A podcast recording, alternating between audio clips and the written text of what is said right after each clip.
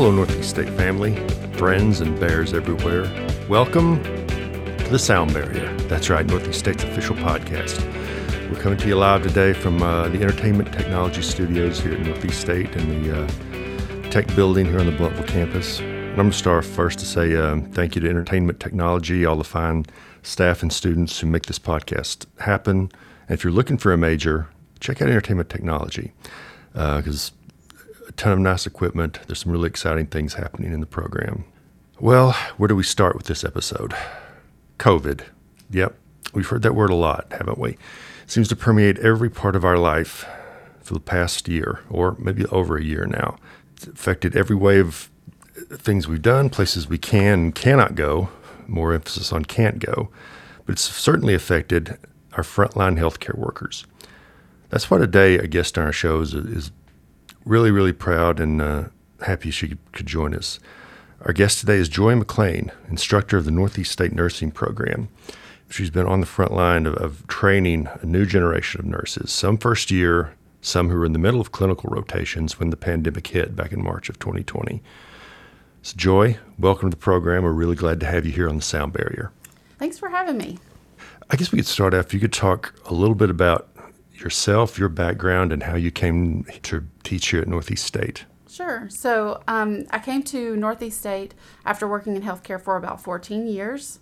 I have worked in women's health and pediatrics for most of my career. And as a nurse, that what allowed me to um, follow my husband around the world and work in a lot of different locations, including Texas, Tennessee, and even Germany. Oh, wow. And then I came to Northeast State um, and have really enjoyed the transition with teaching. a lot of a nurse's job is got a lot to do with teaching anyway, so it was a, a very smooth transition. and I've really enjoyed it. Excellent, excellent. Uh, yeah, the nursing program I believe started in 2009, and uh, we're pretty proud of it. I'm proud to have instructors like yourself there. Now, in the absolute best of situations, uh, a nursing degree is a very challenging degree to pursue for any student. How has that been, um, I guess, compounded by by the pandemic, and how nursing nursing students have kind of had to almost live out uh, a healthcare crisis in real time? So, um, you know, I've discussed with a lot of other nurses, and many of them are uh, students that we've had in our program. And I don't want to speak for anyone, but I think I echo their feelings that uh, this has been a, a real issue. We have all felt some political tension, but for the most part, um, for us in healthcare, it has still been very tangible. So we have felt the fatigue of the situation. Um, we watched as unit after unit was shut down and then reopened as COVID units.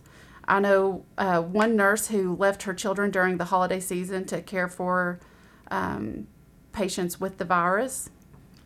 Nurses were trained really quickly um, to respond really quickly, and then how to protect themselves and others was a big part of that transition of care because we weren't as concerned about family members coming in or v- visitors, but we had to be to get very concerned with that. So um, we would have group chats where people would um, give shout outs even um, over text messages to see if we could um, give messages to family members from uh, that weren't able to come visit their uh, their loved ones. So, but the good news is is that we are seeing that hospitalizations due to COVID has decreased in the area, and some of the floors are returning to their typical function. So, like you talked about, they're clearing out some of the COVID wards now. I know the the uh, the number of positive cases have certainly dropped. We've seen that across the uh, kind of across our region, and I, I, guess somewhat mostly somewhat across the country. They're still up here and there, but it, there's a decline as more vaccinations seem to go through and all that. Uh, now, but since since you were talking about the healthcare system it certainly was kind of overwhelmed, and and, and just in so many ways. What, what have you heard from students in their clinicals about just how they managed going into the going into the hospitals and going into the facilities, uh, and how they kind of coped with the screening and, and everything that was going on. Um, so the you know the nurse's biggest challenges um, is always going to be taking care of the patient first, and even when students are going into their clinical settings, that's that is our main goal is to make sure that the patients are taken care of. So COVID, of course, presented problems with resources such as our personal protective equipment, uh, and that would be, you know, gloves, gowns, mask, things that usually we would have plenty of resources with. We were running a little bit lower on those, and then equipment. So if you think about respirators, there's actually um, there's actually people in our community who will inventory how many respirators we have in the hospital uh, every single day. And they start making sure that do we have enough in the area. So we know that our equipment were getting was getting low, our rooms were low, and we had a lot of, of staff shortages because of course when your nurses were sick, there was there were not people there to take care of the patients. So um, lots of you know, lots of issues and concerns with our students going into those clinical s- situations. And then there's also the ethical dilemmas that they would come in contact with. Um, you know, ethically, it felt very uh, strained or very difficult for us to say, you know, no visitors or your family members weren't allowed to be in those hospital rooms.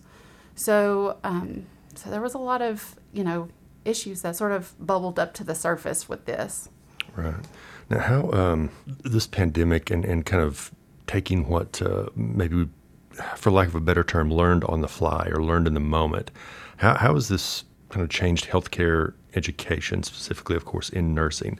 Uh, how is that going to evolve in the next few years? There's the academic information, which we will see in our textbooks, such as you know COVID nineteen disease process, and ultimately what we um, are being are using to treat COVID nineteen.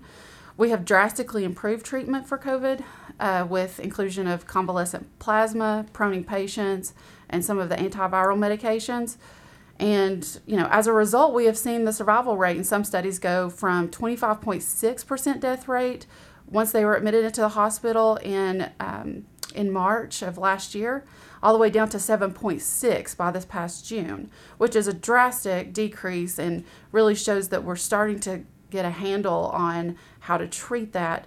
And I think those things will certainly come into our academic um, realm as we teach uh, students what they need to do to treat to care for these patients.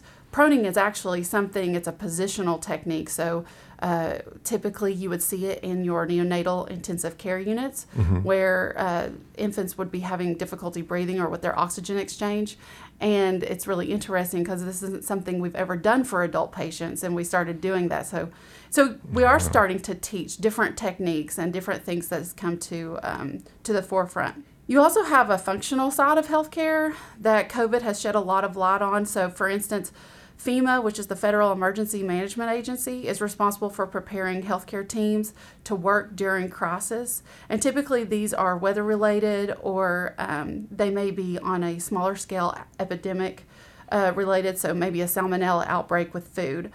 But we have seen this agency in the past year do a much grander scale of um, of care, and so we should be giving our we should be giving a huge shout out to our public health um, friends because they've carried a, a, very large load during all of this.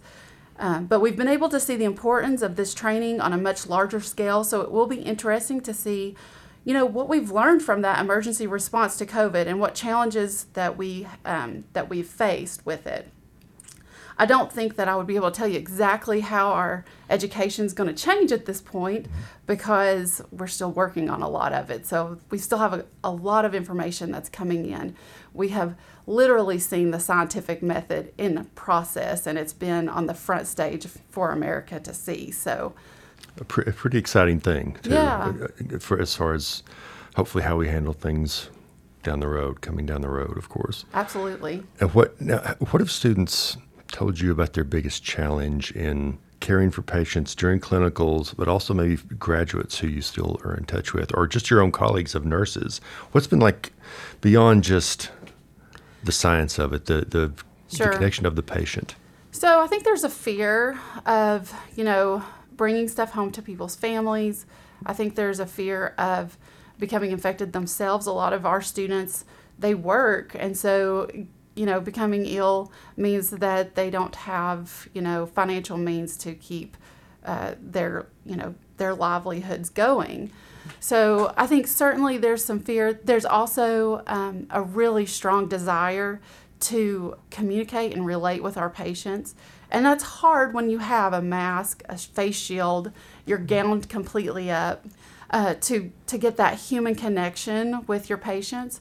But certainly, we've had um, our students and our nurses in this area have gone above and beyond to, to make sure that those patients are well taken care of and that they're meeting those emotional needs. How many nursing students went through this cohort, or just, just approximately? Okay, so um, when COVID hit, that would have been March 2020. We all know that day, right? Oh, yes. Burned in our brains forever. But um, so we had 46 students that were in the cohort to graduate that semester. And um, so that's uh, 40, 46 students that were going through the program and just about to graduate, and then everything kind of came to a halt. So they're getting ready to, you know, to start their new lives, and everything kind of came to a halt. But they did a great job of being resilient and getting getting through some of the turmoil. And we actually get information back on, you know, how they've done with like their professional licensing. So, you know, how were they able to perform? Were they able to take the test, get their license, and start um, start on the floor as a registered nurse? And our um, our feedback was that 93% of those students passed their NCLEX or their uh, National Licensing Board of Accreditation. Wow. Uh, they passed that with the first time test, which is very impressive. They did an amazing job. We're really proud of them. Oh, definitely. We give, given all that happened, yes, since that's that is is, um, fairly amazing to get ninety three percent pass it through. Yes. Now, um, how did in March, of course, of last year, clinical shut down? When when did when did students start being allowed to go back into clinical rotations um, here, here at some of some of our with our some of our partner facilities? So clinical rotation ceased in March. There was no students that were allowed to go into the units. Now, like I said, a lot of our students work um, in hospitals already, but for clinical reasons, they were not uh, allowed to go into the hospital. And then we were allowed to get everybody back into the hospital uh, in June of that year. So Oh, by the okay. summer. Okay. Now, were there any students that just said, even even second year moving along, they just said, "Look, I can't do this. This is not why I, what I signed up to do. I don't want to be a nurse." And, and no, I, I don't want to do this. Did you have any that? So the nursing program is a little bit different in that there is some hurdles to even get into the program. Yes. So uh, it's usually students who really want to be there, and their ultimate goal is to care for for patients. They're they statistically. Uh, join nursing because they just care for people and so i didn't see a whole lot of people who are who are getting out of the um, of the program for that reason. You know, we may have one or two every semester that just decide that nursing wasn't for them, but I didn't see anything out of the ordinary. Okay, so everybody was very stick with it. Every, dedication is, yeah, is a big thing in the nursing. We have a really field. good dedicated group of students, so When um, now, where do nurses, where do nurses go for support after you know a twelve plus hour shift, three days in a row, and you they go home to their families, and of course you got the responsibilities there, but where did nursing nurses go to get their own emotional and mental support? So we we do a really good job of turning to each other. Um, so most of nurses have nursing friends that they are able to call on and rely on for you know just help emotionally. Uh, the state of Tennessee has also put out a um, a COVID emotional support line, so they're able to contact them. And then there's also Ballad Health has an emotional support uh, set up for their um, for their employees to make sure that everybody is being taken care of. Okay, cool. It's interesting that you that you said that though because there are a lot of um, psychiatric diagnoses that are coming about with spec- with specifications to COVID. So um, you know, uh, COVID crisis fatigue or something of I don't know exactly if that's the wording, but they will show up in our DSM six, which is you know the list of all of our psychiatric diagnoses, they will come up uh, with the next edition. So Oh wow, yeah. The, the, trauma. I, I don't think we're even starting to understand the trauma of all this. We may not for several years, but I, I don't know. I've always I was, you, you see the nurses, and I, I guess just from experience with family members, the, the nurse is kind of the lifeline to the whole care, or at least that's what my observation experience of it has been. We think we are. We think very highly of ourselves. well, yeah, and with every, you have every I'm right kidding. to. We just we really enjoy taking care of our patients. We we love being involved. what are things pandemic related that um, nursing education may incorporate in the next few years based on the experience we have now? Well, like I said, I really do think that they'll start incorporating more uh, emergency preparedness. So even though, you know, FEMA's been around forever, and there are certainly lots of people in the community that's trained for that. Uh, for everyone to be on the same page during a large scale crisis will be really important. And so I think that we will see some more incorporation of that in our uh, in our educational programs. Okay. Is um, you mentioned also mentioned the public health sector. Nurses have it's not just hospitals and doctors' offices. Nurses have a wide, a pretty wide career scope that they can go into for people who who need a, need nurses, be, be it public health systems. Um, I know the the military is open for nurses as well. Um, can you talk a little bit about the the career, some of the career opportunities that are out there for nursing? Okay, so that that is a loaded question because I don't. let's yeah, let's we have a names. lot of different avenues. So my, myself, I went into women's health and pediatric, but you know certainly there's all these different specialties that you see in the hospital. You also see public health nurses who right. are, you know, right now at Bristol Motor Speedway giving vaccinations. Uh, you also have uh, nurses who do mostly case management. So, all of these patients that are in the hospital, or sometimes patients that were just sent home, uh, have case manage- managers who are nurses who will make sure that they're following through with doctor's appointments. You know, the the object uh, the objective is to keep the patient out of the hospital. So you have lots of people who go into that uh, trying to meet those meet that objective. You also have home health nurses Mm-hmm. So women who are nurses who go into the homes of these patients and you know try to take care of home health is really interesting actually because you have uh, you have a a view of what your patient is actually doing what they're actually seeing so when you go into a diabetic's household and they you know they've been telling you i've been sticking with my diet and things have been going well and then they say my, my doctor's allowed me one diet coke and you say, okay, that's fine. And you see that they're putting maybe 10 teaspoons of sugar into the Diet Coke, then you're able to address, oh dear. Oh, that's, you know, this is what, this is the reason your blood sugar is running high. So, home health nurses out there. You also have, uh, let's see,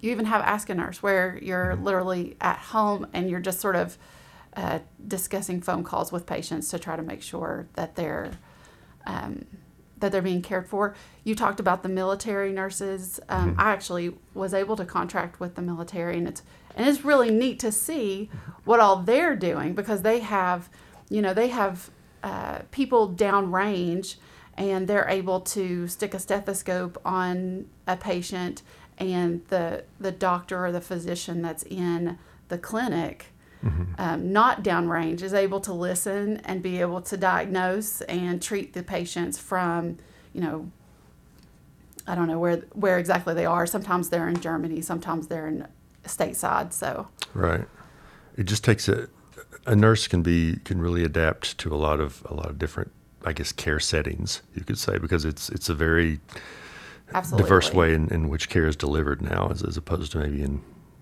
you know years past. Now, I know one, we do know about one student that um, was able to receive a grant uh, to kind of stay in stay in the program. If you want to talk a little bit about that, that's kind of an interesting story as well. Absolutely.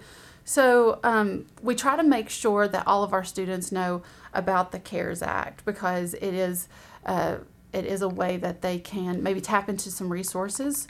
And during this time, we had one of our students who was able to apply for a grant, and she was able and she was granted financial assistance that would get her through the program. It would uh, allow it even is going to pay for like her testing, so her board of te- her board testing, and so we have a, a lot of students who you know if they're single, if they have kids, if they're already working, you know that really provided them the ability to focus on completion. Oh, nice. Yeah. Well, it's a really good thing. A really good thing for her. Uh, now, I'm also told that we have uh, a couple of new teaching tools. There, but the nursing program is housed, by the way, in the Regional Center for Health Professions there in Kingsport, on the Northeast State at Kingsport campus. And I understand we've got a couple of new teaching tools. Uh, well, one maybe one is not one is a little newer than the other, but uh, if you want to talk about either one of those and kind of uh, explain how they work.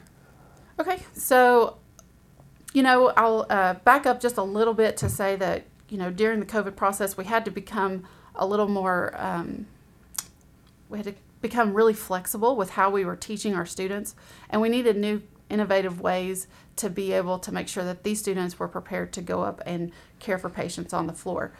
Uh, we started using uh, virtual simulation, which is a computerized program, and it tests students on clinical decision making and action based click fields, or through action based clicked fields, as well as fill in the blank answers. And literally, the patient communicates their needs and their health condition and their, uh, their vital signs and you know the information that you need to care for the patient uh, comes up as the as the student is working through the patient's care. So the patient will get worse or better depending on students' answers.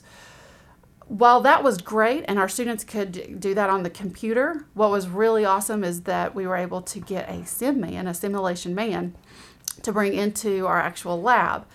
And again, his uh, our students are able to input information into um, into what they would actually do in a particular situation. So if the if the patient needed an an IV, um, an intravenous catheter, then they could do that, and then the the uh, simulation man would um, respond appropriately. So he may say, "Ouch, you stuck me," or Wow. yeah, Crazy. So, um, so lots of different stuff. They can do uh, the SimMan can do heavy breathing, so the students can listen to their lung fields. They can listen to uh, cardiac rhythms.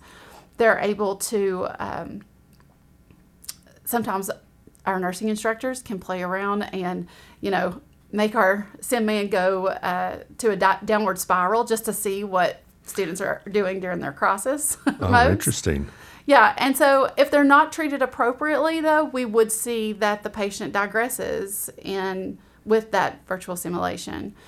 We also have a, um, we, and we have had a birthing mannequin for quite some time, but we got a new one that you're actually able to um, do pelvic exams with, which is really important when you're talking about labor and delivery. And uh, and so it's been really good to be able to incorporate those things into our office because students need that hands-on uh, experience and they need to be able to walk through it without maybe you know jeopardizing an actual patient Right. Oh, yes.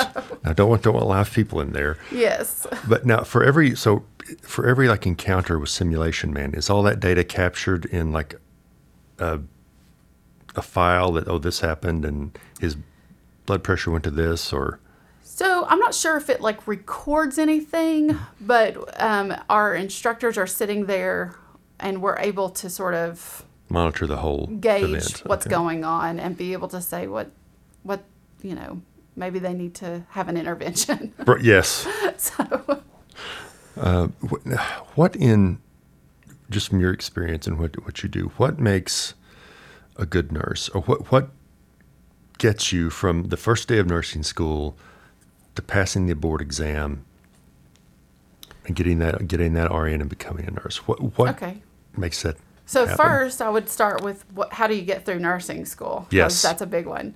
Um, uh, like I said, just getting into nursing school, there are plenty of hurdles to jump. But then once you get in there, you see there's some key elements that really facilitate um, facilitate achievement for our students. One of them is that they're a cohort. So they go through all of their courses together. They are aligned together. So when they're doing a medical surgical and uh, maybe they're doing a mental health class, they're all in those same classes together. This helps with that relationship. And I already talked about, you know, nurses really depend on other nurses for that emotional support. Well, our nursing students certainly depend on each other for emotional support as well. And then they're also able to make like study groups. So, one of our key things that we really try to emphasize with our students is get into a study group. And it's really interesting to see the grades when, you know, they're sort of floating along and then they join a study group and you really see that improvement on their grades and and what they're actually comprehending and able to grasp. Um, and then also students who take advantage of you know coming in and discussing things after hours with their instructors that really helps to uh, to um, to get the student beyond the classroom to help them um, understanding some of the um, some of the analysis of you know of our our exams or of their time at clinical. So we really see a big improvement with those students who take advantage of coming in and talking to the instructors when they have an opportunity to do so. And then what? So what makes a good nurse? Um, you know, the number one thing is is to care, and you can't teach people to care. That is something that you know, even if uh, even if you're not great at it when you first start nursing, you sort of learn how to do so. So how not to be judgmental, how not to um, jump to conclusions, and I think, like I said, after 14 years of nursing, that's something I can even see in my journey is how much better I can I can care for a patient. You know, you can't teach that, and you can't um, you can't teach somebody that if something's going on with someone and you just don't know what's going on, you need to go on. You need to go to the next person who could, Right. and you know that takes that takes effort and that takes uh, time, but uh, you're really good nurses. You see them do that. Truly, yeah. That's a good observation. Joy, we have come to the three question rapid fire response. Okay, Are you ready for nervous. Yeah. it? No, no. It's three quick questions, rapid fire. It's it's they're pretty simple. If you want to elaborate on your answers, please do so. Okay. Are you ready? I think so. Question number one: Netflix or Amazon Prime? Um, Hulu. oh wow, okay. I've really gotten into Hulu, and um, the fact that I can fast forward through uh, some of the commercials now is really nice too. And also, you have the what's the um, YouTube TV.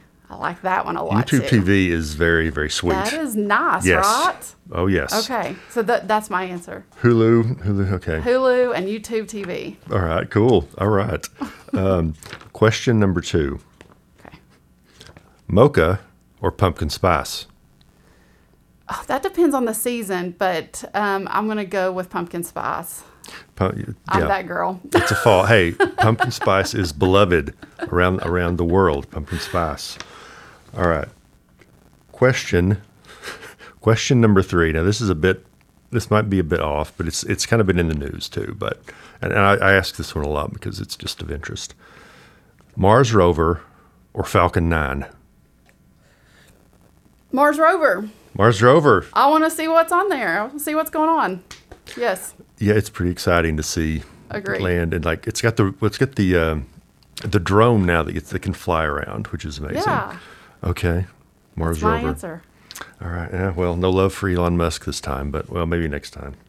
Um, anyway, Joy, we have come to the end of this of this episode, but can't thank you enough for for coming out here and uh, uh, being on the sound barrier. We appreciate it more than you know.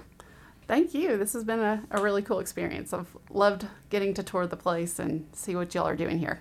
Oh yeah, it's it's it's exciting. We got big things happening here. Big things happening. But again, we're glad to have you here and glad you joined us today. Thank you. Well, that's it, for friends and fellow bears. Another Sound Barrier episode in the books. As you come to this episode, make sure you uh, check out this episode and all the great episodes we've done so far at thesoundbarrier.com or thesoundbarrier.net.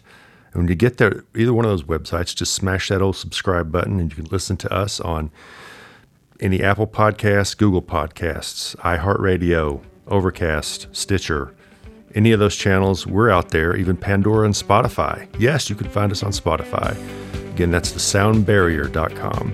And you could always check out Northeast State Community College at northeaststate.edu. Again, that's northeaststate.edu. So that's it, friends. That's all we have for this episode of The Sound Barrier. Until next time, take care.